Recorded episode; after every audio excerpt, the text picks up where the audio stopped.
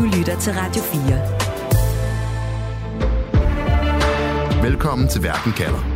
Din vært er Stine Roman Dragsted. Lige nu der sidder der op imod 150 gisler i Gaza. Børn, kvinder og mænd, og både israelere og udlændinge, som alle blev bortført, da Hamas-krigere overraskede Israel med et brutalt angreb. Nu siger Israel, at de ikke vil levere vand, elektricitet eller mad til det tætbefolkede Gaza, før alle de bortførte gisler er fri. Og at Israels militær ikke stopper med at angribe Gaza, før Hamas er knust. Derfor spørger jeg i dag, hvordan vil Israel befri gislerne i Gaza? Jeg hedder Stine Krohmann Dragsted. Velkommen til Verden kalder, programmet, hvor jeg stiller skarp på et aktuelt spørgsmål om verden, og på under en halv time giver dig svar. Husk at følge Verden kalder i din podcast-app. Du lytter til Radio 4. Og velkommen til dig, Allan Tørnsen. Tak skal du have. Journalist med fra Tel Aviv i Israel. Allan, hvor meget fylder gislerne og deres skæbner lige nu i Israel?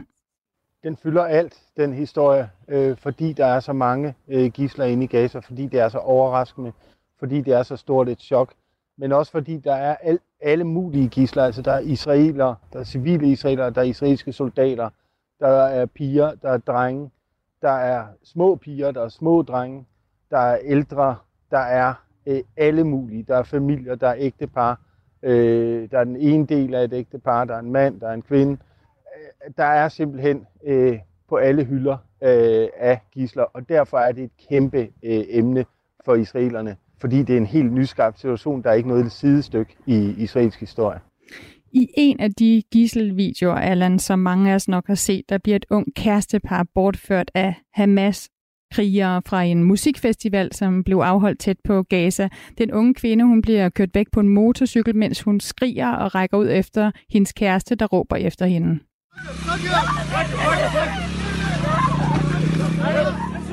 Allan, du har talt med broren til den unge mand, som vi hører her råbe i desperation til sidst øh, til hans kæreste, da hun bliver kørt væk på, på motorcyklen af Hamas-krigere. Han bliver også selv taklet af de her krigere og ført væk. Broren blev klar over, at hans bror kæresten er taget som gisler, da han ser de her videoer med dem. Og så har du også talt med en kvinde, som selv sad i et beskyttelsesrum og var på telefonen med sin moster, der boede tæt på, og var i beskyttelsesrum med sine børn og mand. Og imens de taler, der bryder hamas kriger ind i mosterens hus. Hvad sker der så, Allan? Ja, der sker det, at Jarden, som hun hedder, øh, hende der taler med sin moster, hun hører, at, at øh, mosteren siger, det, at, at Hamas er trængt ind i deres hus, og så ryger linjen. Så kan hun ikke få fat i hende igen. Og så sidder hun nogle timer senere, hun er selvfølgelig nervøs for, at, at hun har mistet sin moster, hun er nervøs for, hvad der er sket. Men lige pludselig ser hun, at mosteren går på Facebook, logger på Facebook og laver en, en, en, et live feed, altså begynder at sende live fra sin egen Facebook-side. Og det hun ser, får hende til at, at, at, at bryde sammen i et, et angstanfald, fordi hun ser mosteren og hendes øh, kæreste og deres øh, to børn sidde ind til fange inde i Gaza, hvor de bliver filmet af Hamas. Det, Noam, som han hedder, mosterens øh, kæreste, han bløder øh, på det ene ben, og han halter, og det, øh, deres 8-årige datter ser virkelig skræmt ud. Og det betyder så, at, at det er Jarden, som ser, sidder og ser det her på den israelske side af grænsen, hun simpelthen bryder sammen. Jeg vil også lige byde velkommen til dig, Jens Serup. Du er sikkerhedsrådgiver og gisselforhandler ved Guardian Security Risk Management, og lige nu er du faktisk med fra Ukraine, hvor du blandt andet arbejder med sikkerhedsrådgivning. Velkommen til Verden kalder. Tusind tak. Tak fordi jeg måtte være med. Jens, det er jo ikke bare det her kærestepar, det er ikke bare den ene familie med små børn, der er blevet bortført af Hamas, da de angreb Israel. Det er cirka 150 mennesker, vi taler om, som er blevet bortført ind bag hegnet i Gaza til det område, Hamas har kontrol over. Hvad vil Hamas opnå med at tage så mange gisler til fange? Jamen det, det tror jeg ikke, der er nogen, der, der egentlig rigtig ved lige nu. Uh, altså man kan gisne om, hvad, hvad, hvad, hvad det skal være, og, og, og det er jo oplagt at, at tænke, at det er for at have noget at handle med den anden vej, og det kan være for at afbøde israelernes øh, gengældelse, øh, men det kan jo også være for at, og, hvad skal man sige, at, at, at kaste endnu mere benzin på det bål, de allerede godt ved, de har tændt, Og, og jeg tror simpelthen, det er, det er for præmaturt at, at, at, at gisne om, hvad, hvad den større strategi har været. Men der er ikke nogen tvivl om, at når de har valgt at tage så mange gisler, øh, så er det jo så er det helt klart noget, der har været givet en ordre om, inden de tog ud på togtet ind i Israel. Øh, det er jo ikke tilfældigt, at de kommer tilbage med så mange øh, fanger. Øh, så, så den del har, har helt klart været en del af strategien. Mm. Men hvordan resten af strategien så udfolder sig, det tror jeg simpelthen er, altså det kan også have rigtig meget at gøre med, hvordan Israels øh, svar bliver, men, men, men, men, men det kan gå i alle retninger. Men at tage gislerne, det er planlagt, siger du. Og, og Allan, så er det jo ikke kun israelere, som Hamas har taget som gissel. Der er mange nationaliteter, siger du. Ja, der er amerikanere, der er britter, der er en enkelt dansker, der er gisler fra Mexico, fra Italien, fra Kanada, alle mulige nationaliteter. Og de fleste af gislerne blev taget til, til den musikfestival, der var øh, fra fredag nat til, til tidlig lørdag morgen, som så, som så blev angrebet af Hamas. Det er der, de fleste gisler er taget fra. Og det er måske også derfor, vi ser så mange forskellige nationaliteter. Altså Hamas har jo ikke stået og spurgt, er du israeler, er du dansker, er du det ene eller det andet. De har bare taget dem, de kunne øh, komme frem til, øh, og taget dem med hjem øh, til Gaza over grænsen. Lad os vende os imod gisseltagerne Hamas. For i lørdags der indledte Hamas altså det her brutale overraskelsesangreb på Israel, hvor de brød igennem hegnet flere steder ved grænsen fra Gaza ind til Israel. De fløj ind med paragliders til den her musikfestival. De dræbte, de voldtog og de bortførte. Det gik ud over de unge mennesker til musikfestivalen. Det gik ud over folk, der levede i de små kibbutz-kollektiver tæt på Gaza. Israels premierminister Netanyahu, han talte nogle dage efter angrebet med USA's præsident Biden, hvor Netanyahu altså sammenligner Hamas, den her militante islamistiske gruppe, med terrorgruppen IS. Prøv lige at høre. We've never seen such savagery in the history of the state. And they're even worse than ISIS. Ja, de er faktisk værre end ISIS, siger Netanyahu her til Biden, da de taler i telefon sammen. Jens Eup, altså sikkerhedsrådgiver og gisselsforhandler ved Guardian Security Risk Management. Du har forhandlet med gisseltagere som for eksempel ISIS. Du har været med til at forhandle om løsladelsen af den danske Daniel Ryge fra, fra ISIS fangeskab. Hvad kendetegner sådan type gisseltagere? Altså, det kendetegnes jo ved, at, øh, at de, øh, de er villige til at gå hele vejen. Øh, og, og, og, og ganske ofte, når man, eller når, når sådan som jeg forhandler, så, så plejer man jo at, at, at, at afdække, hvad, hvad modstanderens eller øh, forhandlingspartens øh, formål er, og oftest øh, er det jo at få en eller anden form for indrømmelse og noget til gengæld. Øh, men, men jeg vil sige, at, øh, at de situationer, jeg har været i, øh, blandt andet med islamisk stat, som måske er det, der mest af alt menes om, øh, om Hamas, altså der, der er der ikke nogen bagkant for, hvad de er villige til at gøre. Øhm, øh, og, og derfor er, er, hvad skal man sige, udfaldsrummet for de forhandlinger, der udstår nu, er ligesom alt lige fra, at nogen bliver løsladt og kommer hjem til deres kære, til at nogen absolut ikke kommer hjem. Og, og derfor øh, bliver det utrolig vanskeligt for, for nogen, øh, og her siger jeg nogen, fordi jeg tror ikke nødvendigvis, det er givet, at Israel og en særlig repræsentant for Israel kommer til at forhandle hele det her øh, øh, øh, øh konsortium af gisler, fordi som, som Allan også sagde, altså der er mange forskellige grupper her. Der er både øh, militære gisler, som man forstår, altså øh, uniformeret personel fra IDF, der er øh, almindelige civile israelere, øh, kvinder, børn, gamle, unge, og så er der øh, en, øh, en gruppe af internationale gisler. Og, og, og, og jeg tror, det er, altså det er alt for tidligt at sige, at det her bliver noget, der bliver forhandlet i et spor, hvor der sidder en part over hos øh, Hamas, der er talsmand for, for hele konglomeratet af gisler, og så øh, en talsmand øh, for, for, for Israels side. Øhm, og det bliver uhyre vanskeligt at, øh, at, at, at, at styre de her forhandlinger, fordi vi heller ikke ved, hvad det er for krav, Hamas stiller, og, og, og man kan jo altså gisne om, at, øh, at, øh, at de inden for den kategori af gisler, de nu har, har nogle forskellige formål med de tre, hvis man overordnet bryder dem ned i tre kategorier, mm. nemlig militære, civile og udlændinge, øh, kan vælge at sige, at øh, vi har de her tre grupper, som vi vælger at gøre tre forskellige ting med. Jens, hvad er strategien, når man sidder over for gisseltagere, som, som du siger, ikke rigtig har nogen bagkant? Altså, hvor at der er et kæmpe rum for, hvad de er klar til at gøre ved de her gisler. Hvad er så strategien? Ja, det er jo i hvert fald i høj grad at, at, at holde et, et, et åbent sind øh, og, og, og, og, og, og jeg tror, altså, man, man bliver nok også nødt til at erkende, at, at prioriteten i forhold til i hvert fald der, hvor, hvor Israel står lige nu, ja, de her gisler fylder meget, men, men, men det, der jo også fylder meget, det er, at vi har med to parter at gøre, som lige nu øh, mere end tydeligvis er villige til at rive struben ud på hinanden. Og det vil sige, altså det er også et, et svært udgangspunkt for at, at både være i gang med at iværksætte en meget blodig landoffensiv, og samtidig i et andet spor skulle forhandle på humanitetens vegne øh, for at bringe nogle mennesker hjem. Og, og, og, og strategien der, øh, altså man kan sige, Israel har allerede i dag, eller var det sent i går aftes, lagt for dagen ved at sige, at, øh, at, øh, at, at, at hvis øh, Gaza vil have deres øh, strøm og deres vand og deres forsyninger tilbage, mm. så skal alle de her gisler afleveres tilbage øh, uden, uden betingelser.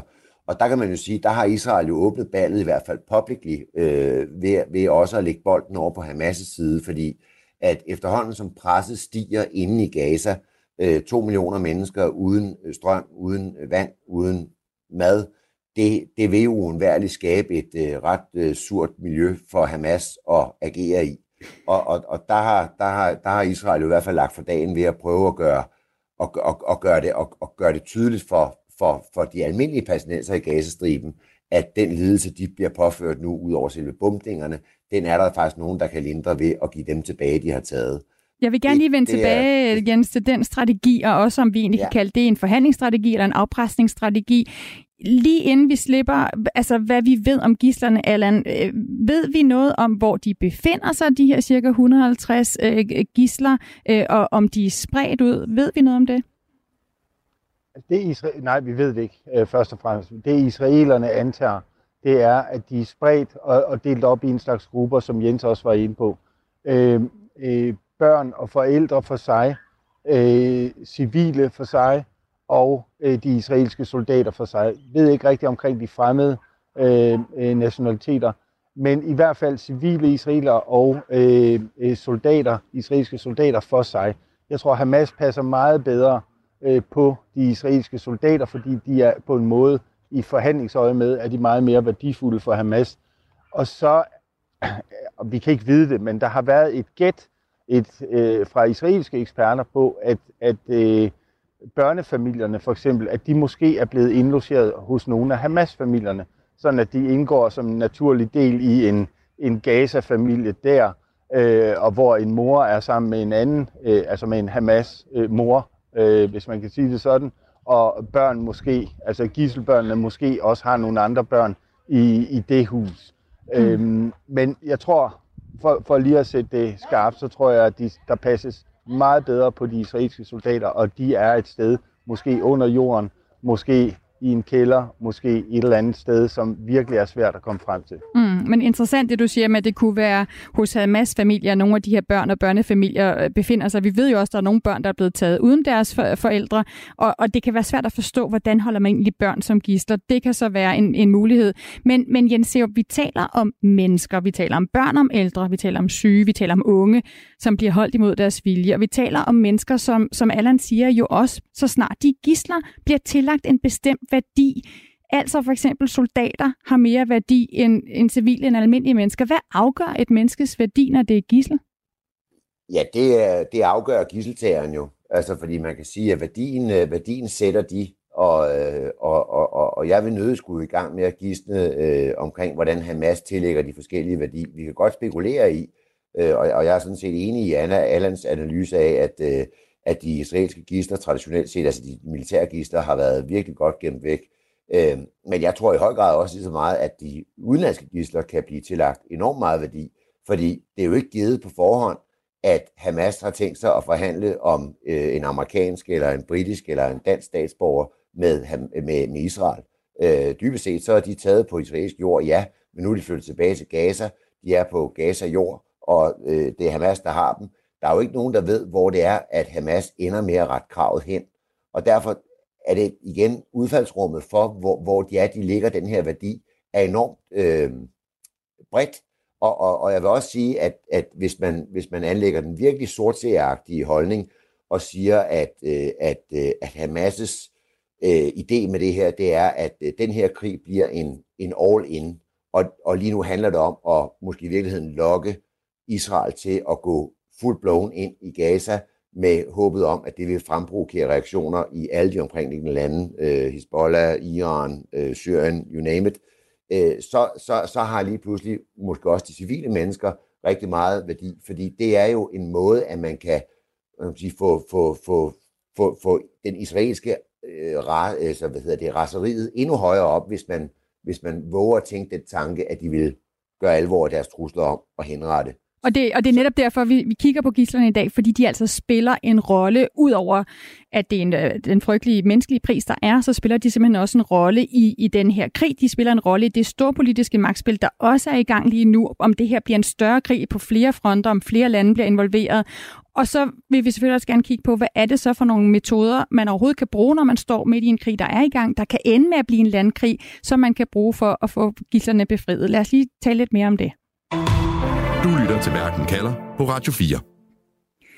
Det her med, at Israel lukker for elektricitet og mad og vand til Gaza, Jens Seup, øh, det, der har Israels energiminister jo så altså meddelt i dag, at det vil fortsætte, indtil Hamas har løsladt alle deres gisler. Det har han sagt i en besked på det sociale medie X. Altså, det, vi har en humanitær krise, der bliver værre døgn for døgn, time for time, hvor at der for eksempel snart ikke mere elektricitet til, til hospitalerne, ikke? Øh, til der er ikke mere medicin. Det er jo også noget, der går ud over almindelige palæstinenser, det er noget, der går ud over gislerne. Den her humanitære krise, Jens Seup, øh, bruger Israel den som et forsøg på at forhandle eller afpresse? Hvad vil du kalde det? jeg, jeg vil sige, det er både og, ikke? Øhm, øh, og det er jo meget klogt, øh, fordi, fordi lige nu der handler det om for, for israelernes side, både i forhold til, hvis de skal have hvis de skal kunne øh, hente efterretninger inde i Gazatriben, hvis de skal kunne forsure det miljø, som Hamas skal kunne operere i, så handler det om lige nu at skabe en splittelse mellem Hamas og de civile palæstinensere, som lider. Og, og, og på den måde kan man sige, at det de gør lige nu med at lukke for forsyninger og det hele, det er, det er jo at, at, at spille et kort, der gør, at mulighederne for, at de får noget den anden vej, altså at få skabt et pres på Hamas, men også får muligheden for eventuelt at finde frem til, hvor de her gisler sidder henne, øh, bliver, bliver, bliver bedre. Og, men, men det er jo også samtidig en kollektiv afstraffelse, det kommer man jo ikke udenom. Må man, øh, må, men, men, men, må man det? Altså må man, øh, altså må man bruge afpresning? Er der regler for, hvad man må for at få gisler løs? Altså nu vil jeg jo sige, at jeg er ikke folkeretsekspert. Øh, jeg, vil, jeg vil sige, hvis man forestillede sig, at det her var sådan en hostage barricade situation, hvor politiet havde en, en lejlighed, hvor nogen blev holdt som gissel i, lad os bare sige Danmark, så, så har de jurisdiktion til at lukke af for strøm og vand og alt muligt andet, for ligesom at, at, at fremprovokere en, en, en, en afgørelse. Men, men i det her tilfælde, der, der skal jeg være svar skyldig, fordi mm. dybest set, så er det jo øh, for det første to millioner mennesker, hvor jeg har været 40 procent er mindreårige, som man, man, man pålægger den her straf. Øh, Israel kan også omvendt sige, at det her det er en måde at prøve at løse det her på fredeligt, fordi ved at, at lægge et pres, der ikke er bomber eller øh, det, der er værre, øh, så prøver vi rent faktisk at fremprovokere de her mennesker til at, at komme til fornuft. Mm. Så, så, så hvor det folkeretligt står hen, det ved jeg ikke, men det er klart, at, at optikken er ikke god, fordi alle kan jo regne ud, at, øh, at to millioner mennesker, som lever et sted, hvor, hvor de hverken kan få vådt eller tørt, det kan jo ikke bare ved øh, længe, og, og inden vi får set os om, så har vi jo oven i krigen en, en, øh, en humanitær katastrofe, som yeah. er svært også at retfærdiggøre i forhold til, at det handler om gisselforhandling. Ja, Allan, den kunne jeg godt tænke mig at tale med dig om, fordi der er gislerne, men der er også 2,3 millioner mennesker, der lever i det her meget lille område, altså Gaza, øh, hvor, hvor meget går Hamas, som har indledt de her angreb, hvor meget går de op i, at almindelige palæstinenser lider? Hvor modtagelige er de overhovedet for det her pres fra Israels side? Jeg vil sige, at de er mindre modtagelige end det Israel ønsker og tror, de er. Fordi Israel har haft, i, i en årrække har Israel haft den, jeg vil næsten kalde det en illusion om, at hvis man gør, lægger pres på hele Gaza og laver den her trykkoger, og ikke sender medicin og madvarer og elektricitet og alt det her ind i Gaza, så der bliver skabt noget, der på, er på kanten af en humanitær krise, ja, så vil befolkningen, de, de 2,3 millioner, de vil rejse sig mod Hamas. Æh, det, altså jeg vil sige, jeg, jeg køber den ikke helt. Jeg forstår godt tankegangen som taktik, men, men den, det er aldrig blevet realiseret, fordi Hamas sidder bumstærkt. Hamas er et, et religiøst diktatur, der sidder bumstærkt på magten derinde. De har 20.000 soldater i, altså på, øh, på et område, der er på størrelse med Mors, og hvor befolkningen ikke har noget som helst. Befolkningen tør ikke at gøre oprør mod øh, Gaza, så jeg tror, eller mod Hamas. Jeg tror ikke, altså, jeg tror, at Israel har et meget lille, spinkelt vindue her for at lægge pres på Hamas, men jeg tror slet ikke, altså hvis de virkelig vil have en indrømmelse på Hamas, så skulle de måske lægge, lægge, øh, lægge blokade på Hamas i et år. Så vil der måske ske noget. Men her har de måske et vindue på 5 dage, 6 dage, 8 dage, måske lidt mere, inden, Israel, inden det internationale samfund begynder at reagere, og inden Israel selv skal til at sætte en landoffensiv i gang. Så jeg tror ikke helt på den her øh, taktik. Mm. Så har vi jo Hamas, der også tror med, at de vil henrette gislerne, når Israel bomber bygninger i Gaza med kampfly, uden at advare først. Jens Eup, når, når gisseltager tror med at henrette gisler, hvordan vurderer du så som gisselforhandler, hvor alvorlig den trussel er? Ja, der har, man, øh, der har man jo kun, øh, hvad skal man sige, historikken i forhold til, når man ved, hvem det er, man forhandler med. Og, og den eneste parallel, jeg i hvert fald sådan erfaringsmæssigt kan komme til, det var jo øh, øh islamisk stat, som jo øh, forhandlede øh, en del europæiske gisler ud her under Daniel Ryge i 2014. Øh, og da så amerikanerne i august 2014 begyndte at bombe islamisk stat øh, i både Irak og Afghanistan, så overgik jo det jo til at, at begynde at henrette gislerne. Og, øh, og der var det jo ret tydeligt, at det var ikke en, det var, der var det ikke længere et forhandlingsting. Der var det, det her gør vi nu, og øh, de statements, der kom frem fra islamisk stat, var, det her gør vi nu som et svar på, at I bomber os. Øh, og der må man jo også sige, at, og det ved jeg ikke, om Hamas har, øh, hvad skal man sige, hukommelsen i hu, men, men, men den strategi, som, som islamisk stat lagde for dagen på det tidspunkt, hvor de gik i gang med at foretage de her meget grafiske øh, henrettelser, det, det endte jo faktisk med at få et, øh, et bullerne bagslag for islamisk stat, fordi det var jo med til at galvanisere den, den, den koalition, som endte med at gå all in på at bekæmpe kalifatet og islamisk stat, og jo endte med at bringe det øh, til ophør, øh, ikke islamisk stat, men, men kalifatet. Så, så, så, så, så det, at Hamas truer med det, er ikke nødvendigvis en med, at de vælger at gøre det, men omvendt, jeg skal heller ikke udelukke det, fordi vi kender ikke den, den reelle dagsorden i, hvor langt Hamas er villig til at gå. Og hvis man, hvis man kigger på det, de har gjort med selve angrebet, og de barbariske øh, hvad hedder det, handlinger, de har begået der, så skal man jo ikke have ret meget fantasi til at forestille sig, hvor langt de er villige til at gå øh, med det andet. Mm. Men, men de bliver nødt til også at have for øje, at, at det har en pris. Fordi prisen er, at når man gør den slags på åben skærm og i high definition, så har det med at, at, at give et, øh, et bagslag. Og det kan jo selvfølgelig også være, at det er det, der er intentionen, at få, lad os bare sige, amerikanerne til at gå all in på den her. Godt, vi har talt om forhandling, om udveksling, vi har talt om afpresning og trusler, og så er der jo simpelthen muligheden for at prøve at redde gisserne ved at befri dem. Lad os lige prøve at kigge på den sidste mulighed, når vi taler om, at israelerne lige nu gør klar til en landinvasion i Gaza. Radio 4. Ikke så forudsigeligt. For Israels militær har indkaldt 360 reservister, altså israelere, som er klar til at tjene i militæret, og mange af dem står lige nu tæt på grænsen til Gaza, hvor alt tyder på, at Israels militær gør klar til at gå ind med soldater på jorden.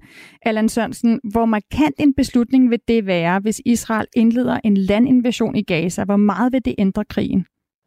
Det vil ændre krigen øh, markant, og det vil føre til meget, meget blodige kampe. Israelerne øh, regner selv med høje dødstal øh, altså for de israelske soldaters vedkommende, og selvfølgelig også øh, for Hamas, men også civilbefolkningen inde i Gaza. Det vil, altså hvis Israel virkelig ønsker at gå, gå hele vejen og nedkæmpe Hamas militært, så bliver det meget, meget langvarigt og også meget blodigt. Og det ved alle parter allerede nu, og måske får det også en betydning, eller det kan ikke undgå at få en betydning, hvis man ikke har fået en aftale omkring gislerne, inden man sætter landoffensiven i gang, ja, så vil det få stor betydning for den situation, som øh, gislerne så også sidder i. Øhm, lad os lige vende tilbage så til de pårørende, som du har talt med, Allan, altså øh, pårørende til flere af gislerne, til kæresteparet, hvor kvinden blev bortført på motorcykel, kvinden hvis moster, børn og sårede mand også blev tvunget ud af deres hjem. Israels premierminister Netanyahu og chefen for Israels her siger jo, at øh, målet er at knuse Hamas.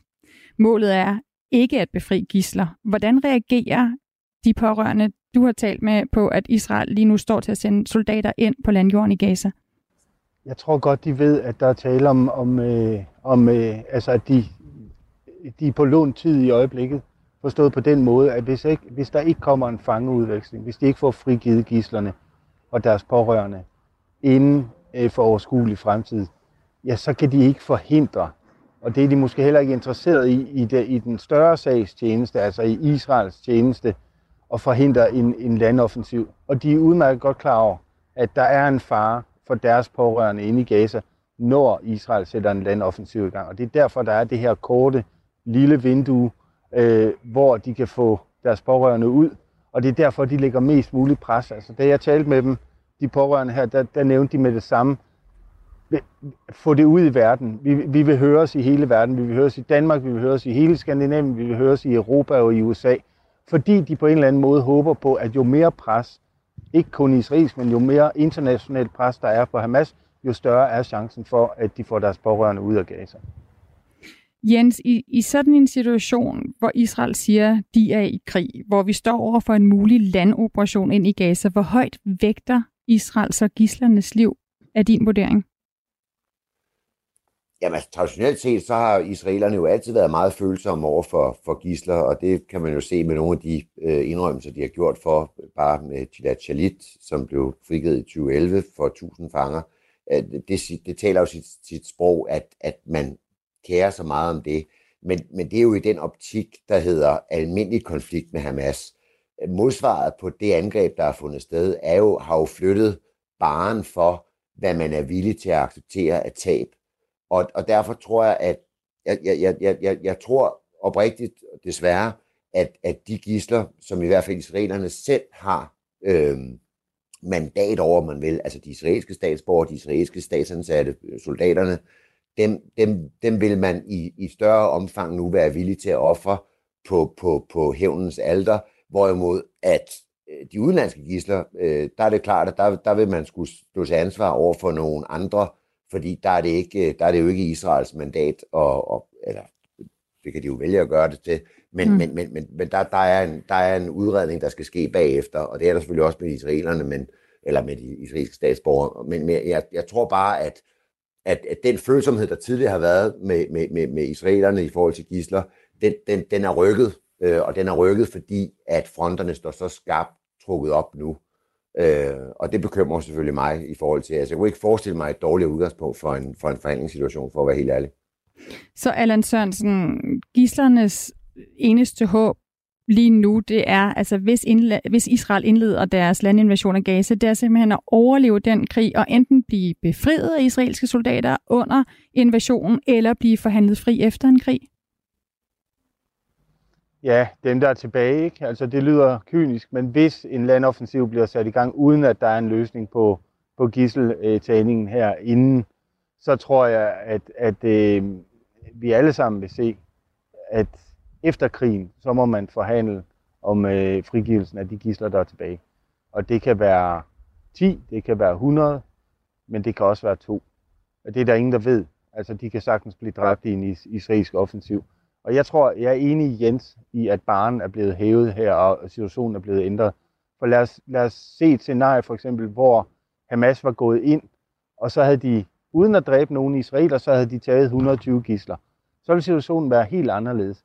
Men nu har de oveni at tage 120 gisler, dræbt flere end 1200 israeler, massakreret dem og skåret hovederne af nogle af dem, osv. osv. Og det er derved, der er skabt en anden situation. Så 120 gisler set i forhold til de 1200, der allerede er blevet dræbt, det, det, det vejer ikke så på den altså den overordnede israelske øh, attitude over for, hvad de skal gøre øh, de næste par dage inde i Gaza. Mm, og det er jo det, der er, når så snart vi står med en krig, så er det lige pludselig almindelige menneskeliv. Både israeler og palæstinensers liv øh, ikke vejer helt så meget. Vi er nået til en konklusion. Du lytter til Radio 4. Og du lytter til Verden kalder, hvor jeg i dag spørger, hvordan vil Israel befri gislerne i Gaza? Allan Sørensen, hvad er dit svar på det spørgsmål? Jeg tror, der kommer en landoffensiv, og jeg tror, der vil øh, nogle af gislerne vil lade livet, øh, ligesom øh, Hamas-kriger og dele af den palæstinensiske befolkning og de israelske soldater. Der vil være tab på alle sider, Og efter krigen vil parterne stå i en situation, hvor Hamas måske er mere svækket og mere interesseret i at få en fangeudveksling. Men de har så færre gisler og, og udlevere til, til Israel på det tidspunkt. Jens, hvordan vil Israel befri gislerne i Gaza?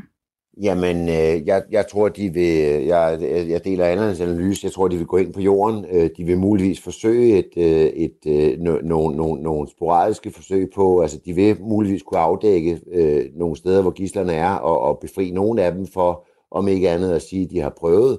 Altså igen vil jeg trække en parallel til, at i 2014 forsøgte amerikanerne rent faktisk at lave en, en, en undtagelses, eller en undtagelsesmission ind i, øh, ind i Raqqa øh, for at befri gislerne.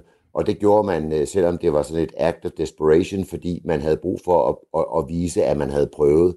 Og jeg vil ikke være overrasket over, hvis, hvis, hvis, hvis man prøvede noget, og det kan også godt være, at man har succes med at få nogen ud, men, men, men det er jo indlysende, at 150, op til 150 gister fordelt på, lad os sige, 10, 15, 20 forskellige lokationer, det er umuligt at redde dem alle sammen. Men, men man vil mm. gøre et forsøg.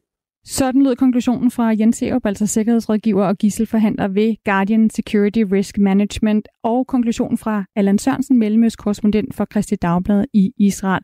Programmet her var tilrettelagt af Frederik Lyne og af mig, Stine Krohmann Dragsted. Camilla Høj Eggers er vores redaktør.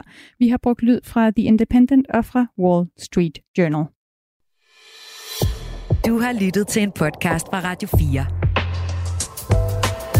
Find flere episoder i vores app, eller der, hvor du lytter til podcast. Radio 4. Ikke så forudsigeligt.